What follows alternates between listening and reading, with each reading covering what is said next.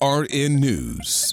This is Clay Kane. On this day in 1967, more than a thousand people from a wide array of community organizations and other groups convened in Newark to discuss the most pressing issues of the day facing African Americans at the first National Black Power Conference. It was one of the largest such gatherings of black leaders with representatives of nearly 300 organizations and institutions from 126 cities in 26 states, Bermuda, and Nigeria.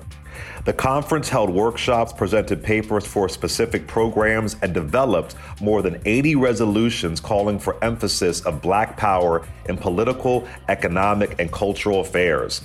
Only one resolution, a Black Power manifesto, won official approval, but others were adopted in spirit. Follow me on social media at Clay Kane. This is Clay Kane for AURN News.